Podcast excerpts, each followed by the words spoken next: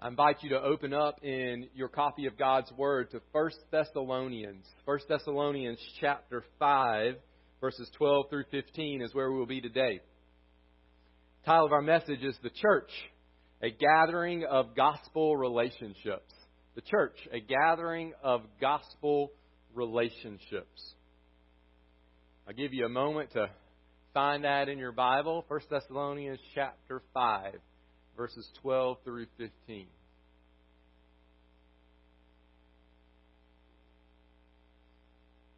We're going to begin by reading from God's Word. Just one more reminder this is the Word of God. 1 Thessalonians chapter 5, beginning in verse 12. We ask you, brothers, to respect those who labor among you and are over you in the Lord and admonish you, and to esteem them very highly in love because of their work. Be at peace among yourselves.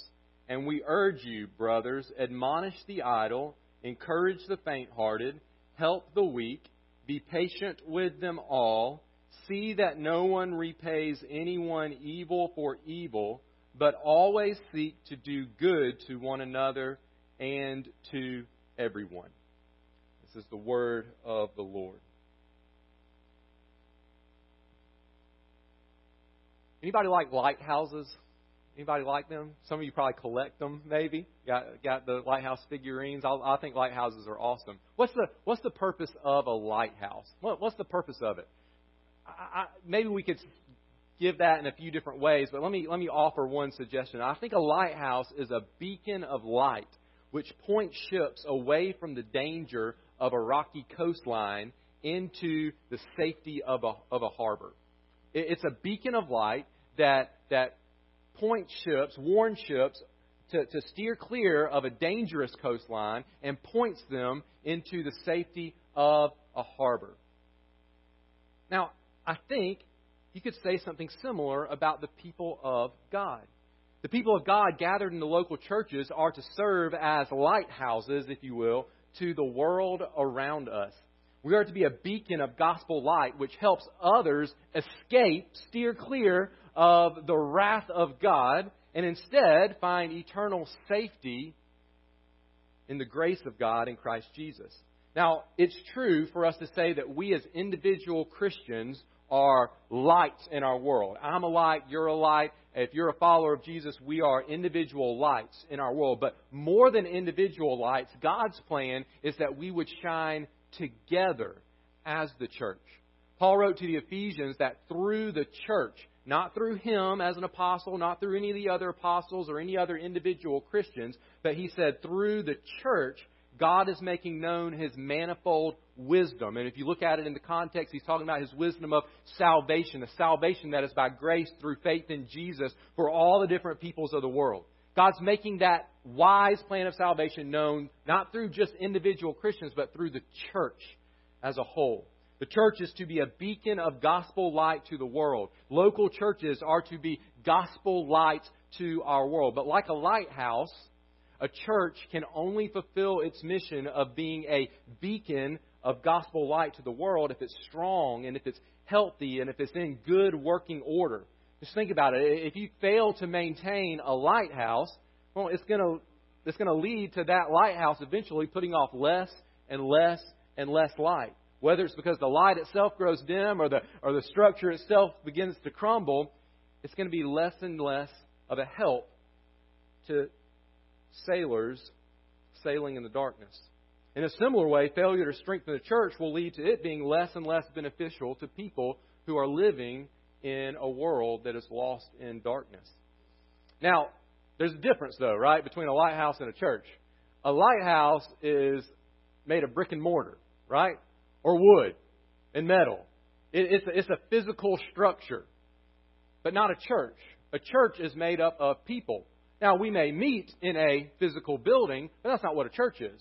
Uh, if you, if you look at the word that's translated church in, in the Bible, in the Greek, it's, it's literally, even more literal translation would be an assembly or a gathering. That's what the word church means. It, it has nothing to do with a building. It means a gathering of people, specifically people who are followers of Jesus. And so, because a church is made of people, one of the most important ways a church can maintain and even strengthen its effectiveness in shining the gospel light brightly to a lost world, a world that's lost in darkness, is by pursuing right relationships with one another. If, if a church is, is made of people, then it just makes sense that relationships are at the key to that church, at the, at the center of that church being a healthy church. A healthy church is filled with members who strengthen the church by the way they relate to leaders, members, and the world. That's what I want us to learn today from 1 Thessalonians chapter 5 verses 12 through 15. A healthy church is filled with members who strengthen the church by the way they relate to leaders, members, and the world. We'll see that in this passage today. Now, if you'll recall, back up a little bit to chapter um, earlier in chapter 5 of 1 Thessalonians, Paul's been describing believers in Jesus as children of light. I love that description of Christians. We are children of light. I love it because um, I know what it's like to live in darkness, and I don't ever want to live in darkness of sin. Um, I'm thankful that God has called me out of darkness into His marvelous light. According to chapter 5, verse 9, children of light escape God's wrath because of salvation through Jesus. And in verse 11, Paul said that believers are to encourage one another and build one another up with these truths. And so, Paul, when we closed out the section that we studied last week, Paul had on his mind the, the believers in the church helping one another, encouraging one another, strengthening one another. Now, as he begins to close out his letter, he gives this kind of long string of commands in verses 12 through verse 22. We're going to look at all of those today. We're just going to look through verse 15 today. But this long string of commands. And while I think this is a new section of the letter, we can see by these commands that Paul still has on his mind what was on his mind in verse 11 the health of the church and the church and all the people in the church helping strengthen one another.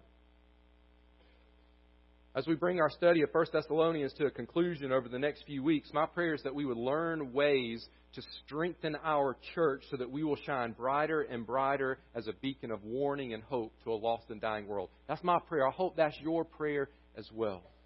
And so we begin with verses 12 through 15 where we see that a healthy church, a healthy church is to be a gathering of gospel relationships. Notice with me three ways today that you can strengthen the church by the way that you relate to the church, to others. Remember, the church is people, by the way that you relate to the people in the church. The first one is this promote peace in the church by honoring your church leaders. Promote peace in the church by honoring your church leaders. Paul begins this section in verses 12 through 13 by simply instructing members to honor the leaders in the church. He says this We ask you, brothers, to respect those who labor among you and are over you in the Lord and admonish you, and to esteem them very highly in love because of their work. Be at peace among yourselves. Now, whenever we study the Bible, there's there's three three uh, three tips, three uh, three steps, I should say, of, of real good Bible study. And uh, the first is observation. You got to see what's there. And so let's just take a minute and do some observation. Let's just see what is here. Paul gives two commands he says to respect and esteem. Now, I'm just using the word honor to kind of summarize both of those to respect, to esteem, to, to honor them. The first word, respect, really is the word know. And it could be translated understand them or acknowledge them. A good way to think about what Paul is commanding there in that first command is to say that, that they are to understand the value of their leaders and should therefore, second command, esteem them or honor them. Lift them up. Respect them. But we'll talk more about that in just a moment. Paul directs his, uh, his attention here to a particular group within the church who are to be, to be honored by giving a threefold description of the work that they do. It's interesting, he doesn't call them out by name, either by their actual name um, uh, or by the name of their position in the church. He simply describes what they do. He says, Those who labor among you and are over you in the Lord and admonish you. And that's the description of the work that he talks about in verse 13. Let's look at those three. To labor, what's that mean? Well, it simply means to work really hard. It's not a, it's not a, it's not a hidden meaning behind that, the word labor here. It, it means to work really, really hard. To be hard at work. lots of people in the church do that. In fact, everyone in the church ought to be working hard for the Lord because He saved you by His grace and, and he, He's, He's given you a new heart and you want to live for Him. But there is a particular group who does a particular type of laboring in the church, of hard work in the church. And we get the specifics of that in the second and third descriptions. The second description says, and are over you in the Lord. That's an interesting phrase. It could be translated that way. Um, it, it, has behind it the, the idea of, of not, not being like a king and domineering. It has, has the, the meaning of, of caring and, and providing and protecting. And that, that's the kind of being over you in the Lord um, that that phrase is talking about. To, to be a leader, but to be a leader in such a way that there is care and provision that comes from that. And then the third uh, description, Paul describes this group um, to be honored as those who admonish you. And this word admonish, it, it has the idea of warning, correcting, rebuking, teaching, instructing, those kinds of things. Specifically warning. Specifically warning. So we've, we've done a little bit of observation. We've seen what's there. Let's do some uh, interpretation. Second step of Bible study. We want to uh, see what's there. Then we want to ask the question, what's it mean? What, is, what, what do these verses mean? Some interpretation. Well, let's start with who Paul is talking about. In general terms, I think he's referring to leaders in the church. We could just say it very generally. But I think I think he has a more specific group in mind, not just anybody who does any kind of leading in the church. But in specific terms, I think he's referring to those men who hold the office of elder or pastor or overseer. That's one office. The Bible uses three different words interchangeably to describe that one office. Often we use the word pastor. That's the least used word in Scripture. Overseer would probably be the second uh, word uh, that's used the most in Scripture, and then the word elder is the word that's used most often to refer to this office in in uh, in the church. You see, as soon as Paul planted churches, he helped ensure that there were elders in every church who would provide spiritual oversight. In uh, Acts chapter 14, Paul finishes his first missionary journey where he planted a bunch of churches in the region of Galatia. And chapter 14, verse 23 says this And when they had appointed elders for them in every church with prayer and fasting, they committed them to the Lord in whom they have believed. It's just a practice. Paul started a church. It needed some leaders to provide spiritual oversight to the church, to do the teaching and, and, and correcting and, and rebuking and, and, and leading um, in the ways of the Word of God. And so he appointed elders. And we can uh, assume that Paul did that with the church in Thessalonica. So he's probably speaking of those in this office here at the church of Thessalonica. But then I ask this question what does an elder do? Well, we've seen a, a, description there. We got those three descriptions. There's lots of other places in the New Testament describe the role of an elder and what they um, are supposed to do. Uh, in the church and their ways that they serve the church. Let me just give you a, maybe a summary statement. I'm not going to say this is the best definition of, of the role of an elder, but I think uh, this definition draws off of uh, lots of places in Scripture, but primarily uh, 1 Thessalonians chapter 5, what we see here. Let me give this definition. Those in the office of elder are tasked with working hard to lead the way in providing spiritual care and protection for the people of God by using God's word to warn, correct, rebuke, and instruct the flock entrusted to them by Jesus. I'll say that one more time. Those in the office of elder or pastor or overseer, whichever word you use there, are tasked with working hard to lead the way in providing spiritual care and protection for the people of God by using God's word to warn, correct, rebuke, and instruct the flock entrusted to them by Jesus. And here in this passage in 1 Thessalonians, Paul is helping the church know how to relate to those in the church who do this, who have this office, hold this office of elder. They are to honor them. Now, I said three steps in Bible study. Uh, we got interpretation, I mean, observation, see what's there. Interpretation, what's this mean? Um, and then application. How do we, what's this look like in, in life? Well, let me, let me first speak a word of application concerning the work of elders in a church. This is really a secondary issue here in 1 Thessalonians. Paul's primarily speaking to the rest of the church and how they relate to the elders, but I think this does provide an opportunity to look at the work of an elder for just a moment. And so I say this, one, for my own sake, because as I read this, I learn and grow in how and what I'm supposed to do as pastor here at this church. But I also say this uh, for those who would aspire to serve our church or other churches in the future as elders. Three quick points um, here. One, the work of an elder is hard work. We see that from the word labor. It's laborious. It's not for the lazy and the half hearted. It is a work only for those called by God to the task and it is a work which must flow from a deep love of God and His people and a deep desire to see the church of Christ strengthened and built up and accomplishing the cause of Christ in the world. If you don't love Jesus and you don't love the church, you're not going to love being an elder. It's hard work, but it's a privilege. It's a privilege to serve Jesus in that way.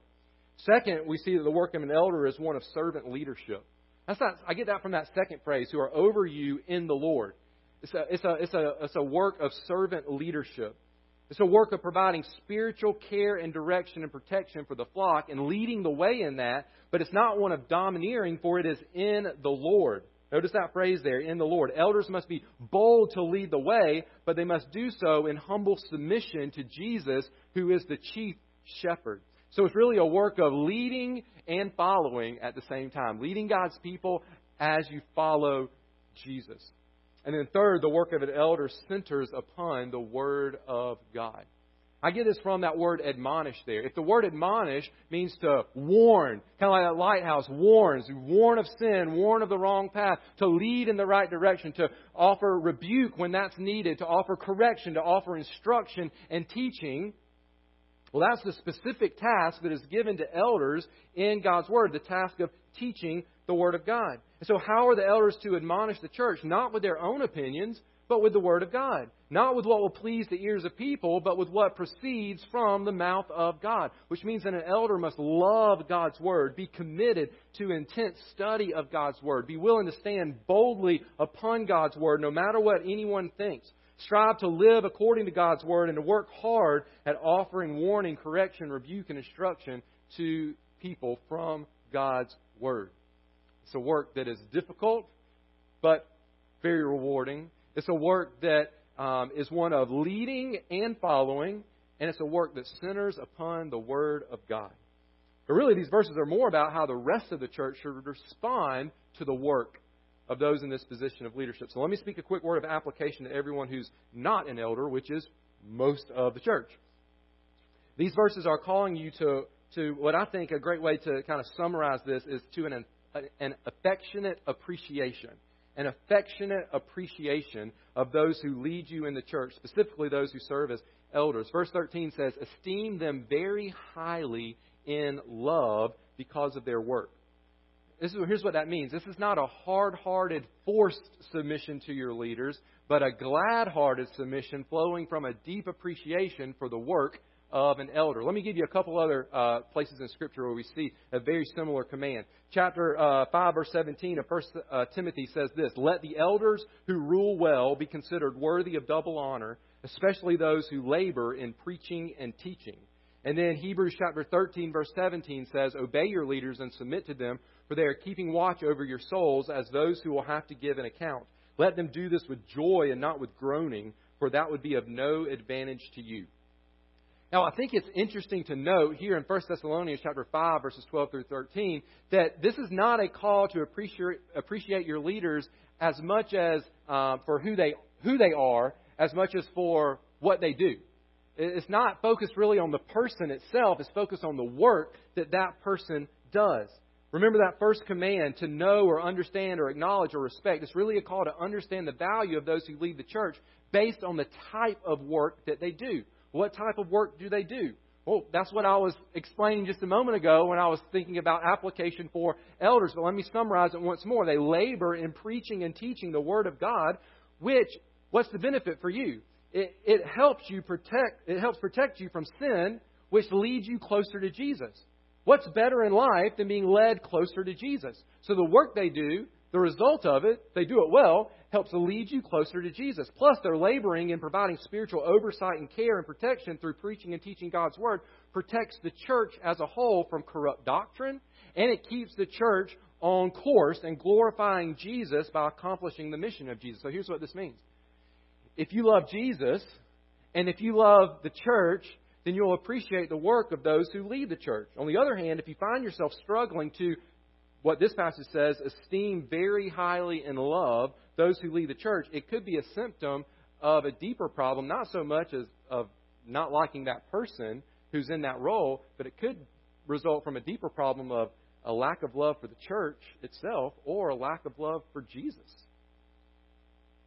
But then I want you to notice how Paul concludes verse 13. He says, Be at peace among yourselves. Be at peace among yourselves. It almost sounds kind of like he just tags on this kind of random command there at the end of verse 13 be at peace among yourselves. But I don't think I don't think it's random. It could be a standalone command, but I think it's better seen as an extension of the command to honor church leaders. Just think about it for a moment. If church A is full of people who don't honor their leaders, and church B is full of people who do honor their leaders, which church is going to be more peaceful? Which one's going to have just more peaceful relationships if you're just looking at those two things? Probably church B, right? The church that does what this passage says and honors their leaders. Now, let me ask this question Which church will shine the gospel more brightly to a lost world? Church B.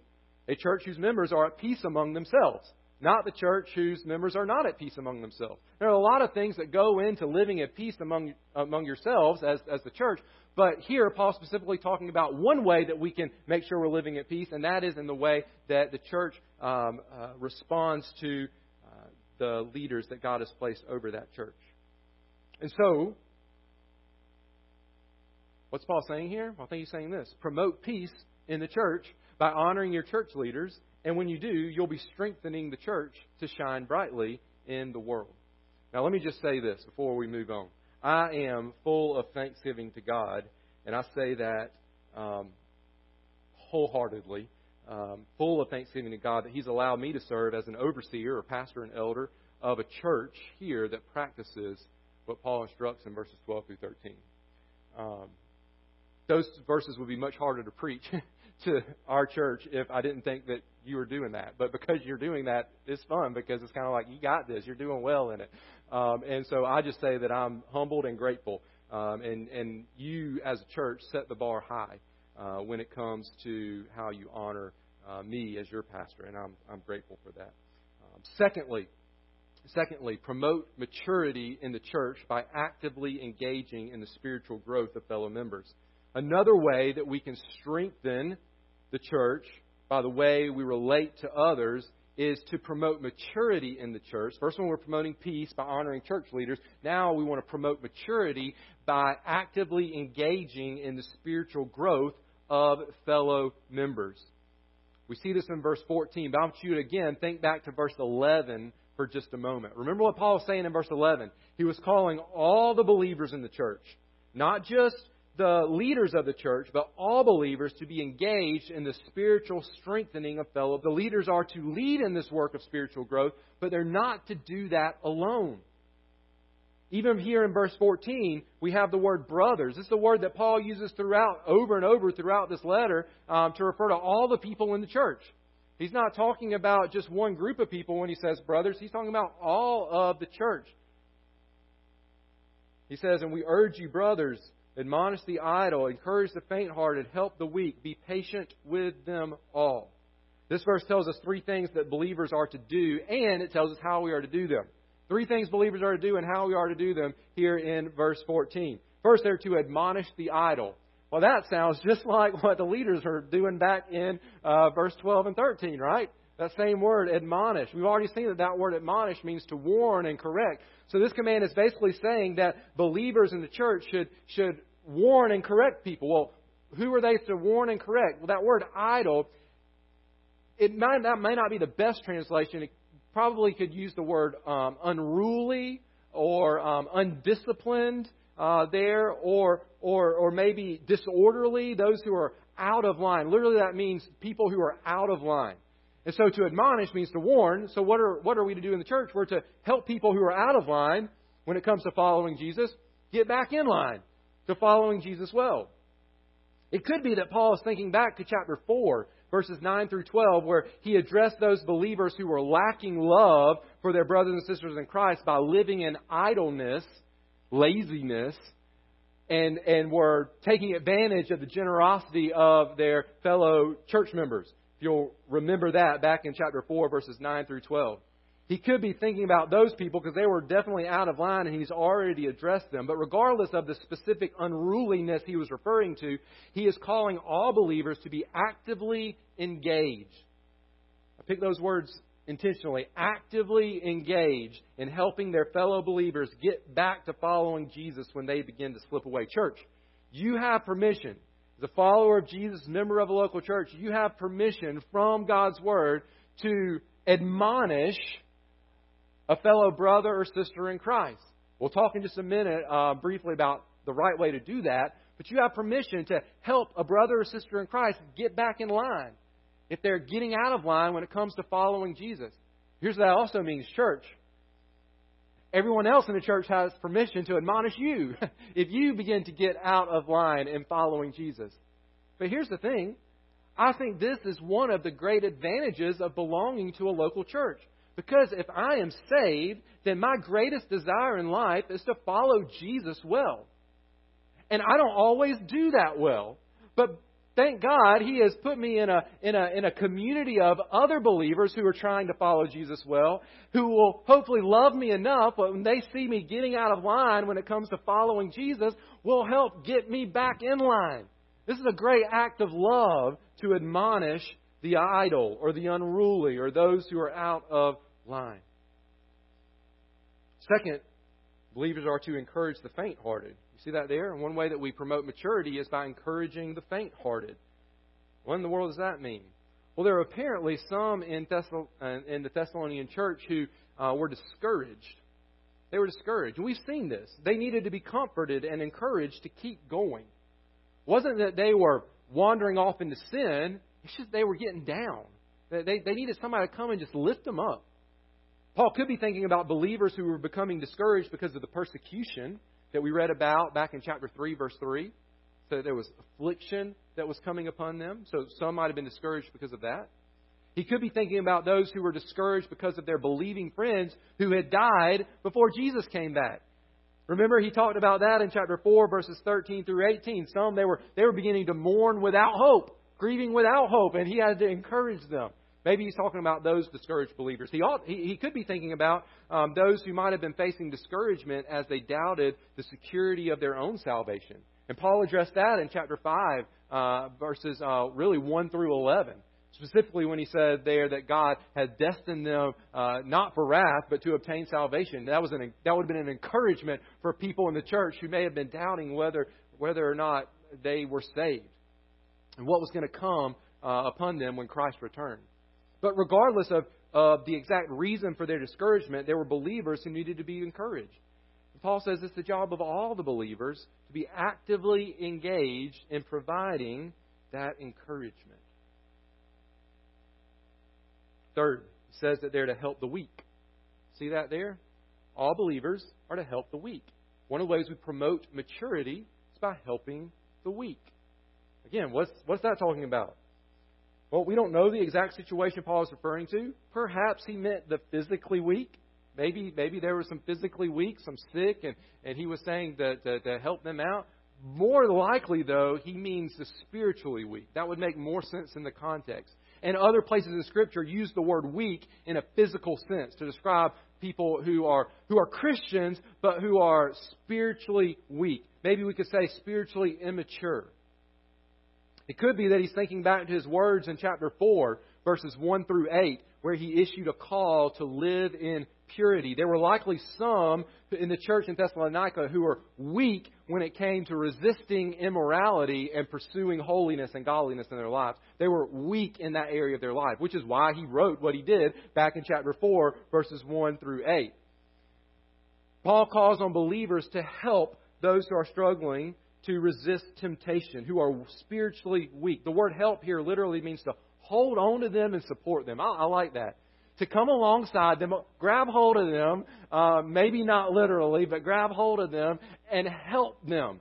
Help, help move them from immaturity to maturity, from spiritual weakness to spiritual strength, from, from struggling really hard to resist temptation to, to, to overcoming sin in their life and, and, and and easily saying no to that temptation. We're to come alongside one another and help one another in that.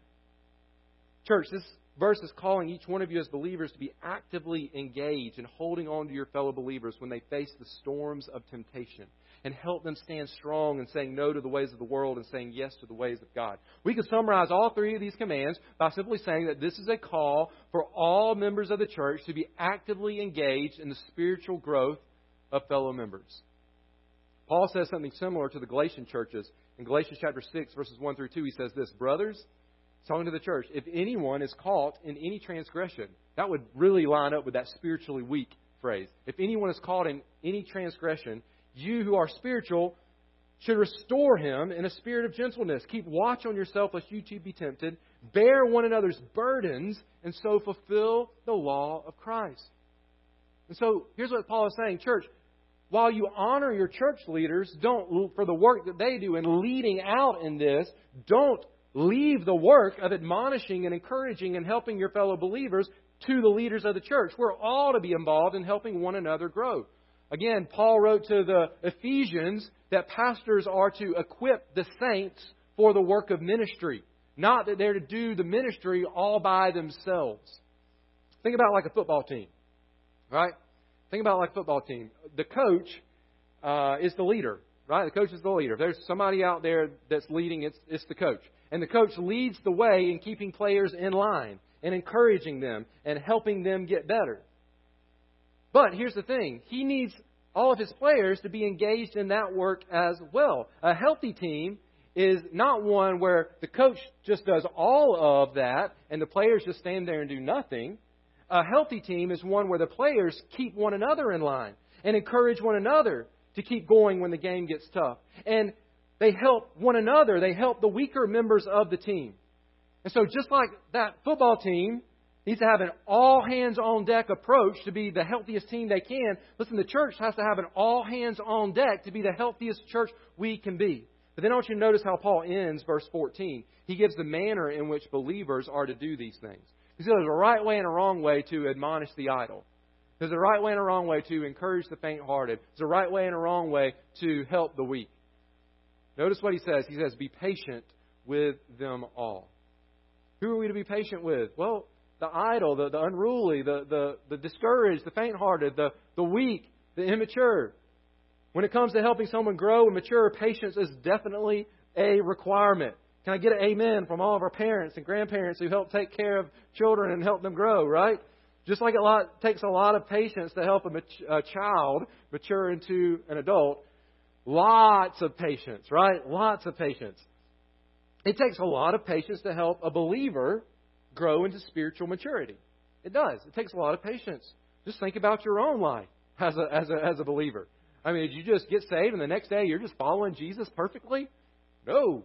There have been people who've been very patient with me as I as I've grown in my walk in the in the Lord. So I need to be patient with others who are growing as well. The word patience is perhaps better translated long suffering. So The Bible often uses the word patience when it comes to difficult situations.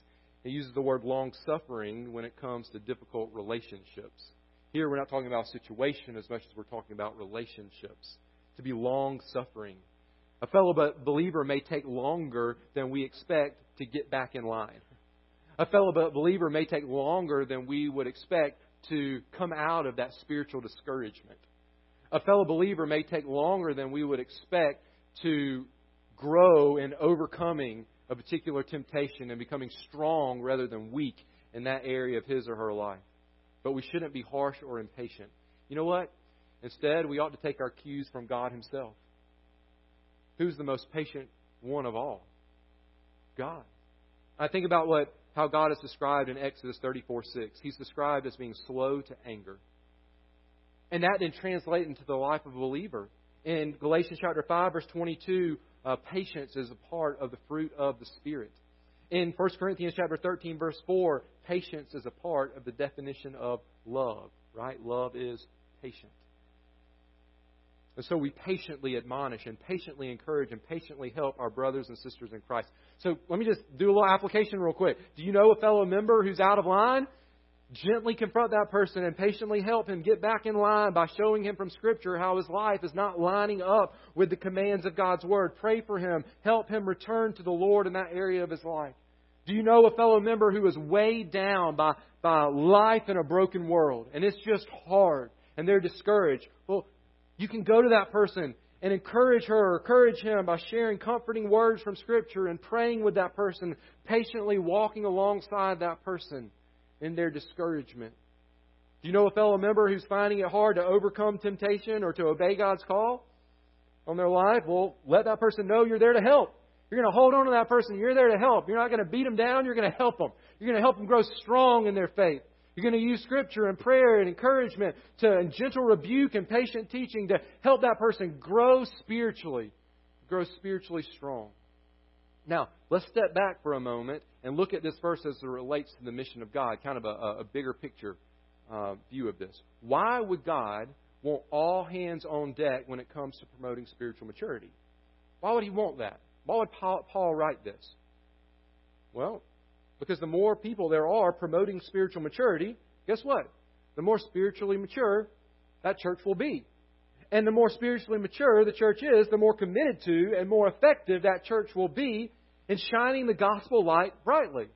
So listen to this, Christian. Your light shines brighter when your fellow Christian's light shines brighter.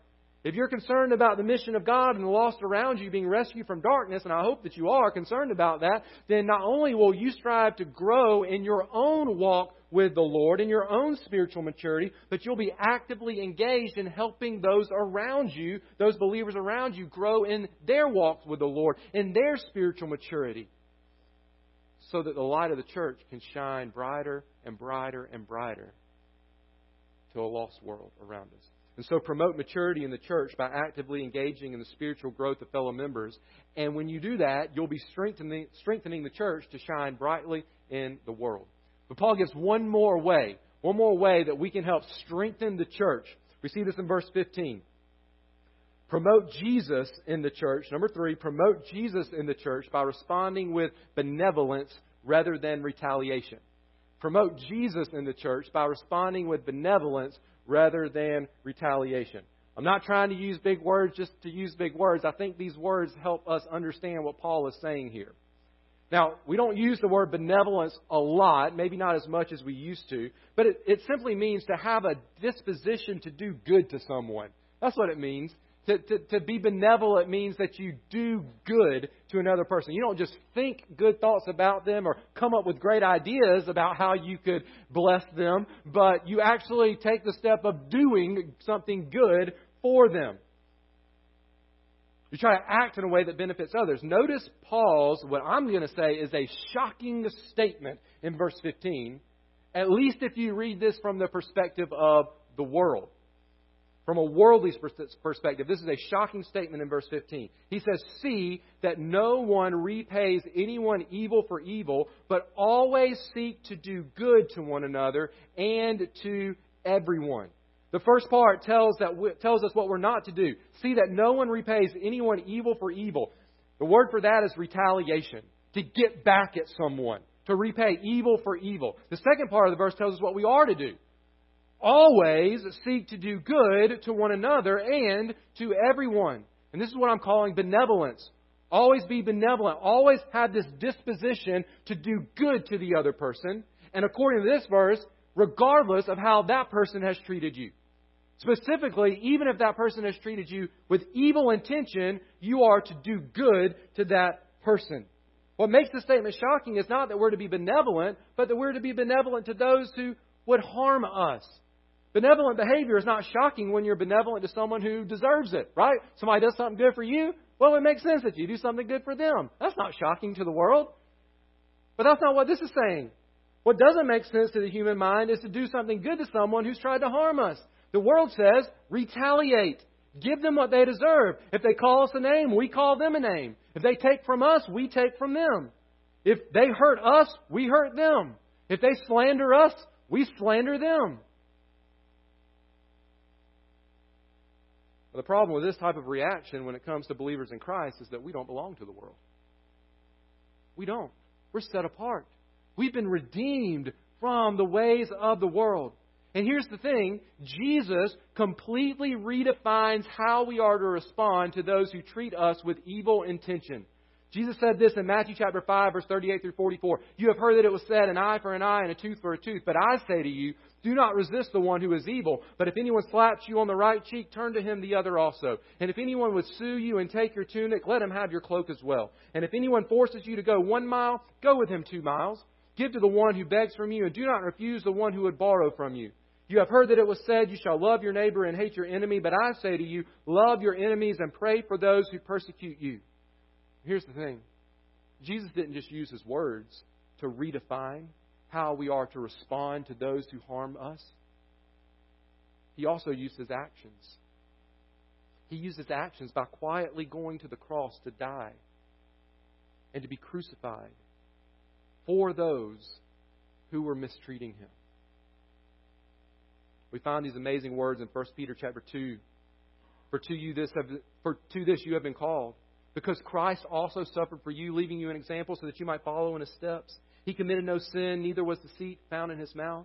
When he was reviled, notice this, he did not revile in return.